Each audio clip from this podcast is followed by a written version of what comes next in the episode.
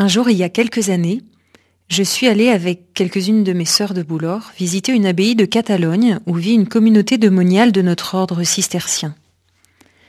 Nous arrivions fortes de notre jeunesse et de notre enthousiasme et avons rencontré des sœurs bouleversantes de simplicité et de charité, rayonnantes de confiance et de paix, malgré une moyenne d'âge qui aurait eu des raisons d'inquiéter.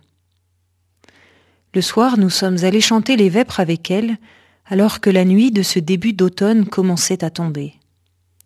Dans leur magnifique église, solide vaisseau de pierre qui s'enfonçait peu à peu dans l'obscurité, les petites lumières qui éclairaient les stalles semblaient de plus en plus fragiles au milieu de la nuit.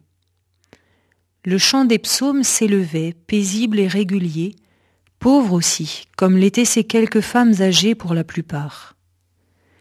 J'étais saisie par la beauté de ce moment et en même temps un peu ému devant une telle fragilité. Et je me disais, combien de temps vont-elles pouvoir continuer à vivre ainsi en ce lieu? Soudain, l'orgue lança dans l'air quelques notes éclatantes, rapides et joyeuses, et une sœur entonna le chant du Magnificat. Ce fut un cri de joie dans la nuit. En un instant, j'eus l'impression que le ciel s'ouvrait, inondait l'église de sa lumière et de la profusion de tous les anges du ciel. Les sœurs, emportées par le rythme et la musique enthousiaste de ce chant, paraissaient danser dans leur stalle, rajeunies de vingt ans et rayonnantes de joie. Et j'ai compris, j'ai compris ce chant du Magnificat, ce chant par lequel Dieu rejoint tous les pauvres de cette terre, ce chant par lequel il vient inverser toutes choses, il élève les humbles, comble de bien les affamés, se penche sur ses servantes et fait pour elles des merveilles.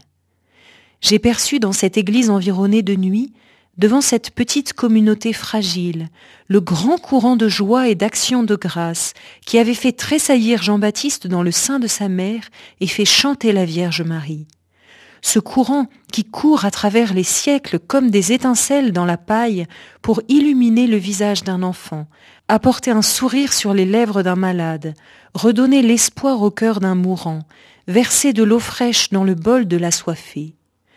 Oui, chaque jour le puissant fait pour nous des merveilles, il est présent parmi ces pauvres, tous les petits qui se tournent vers lui, saint est son nom.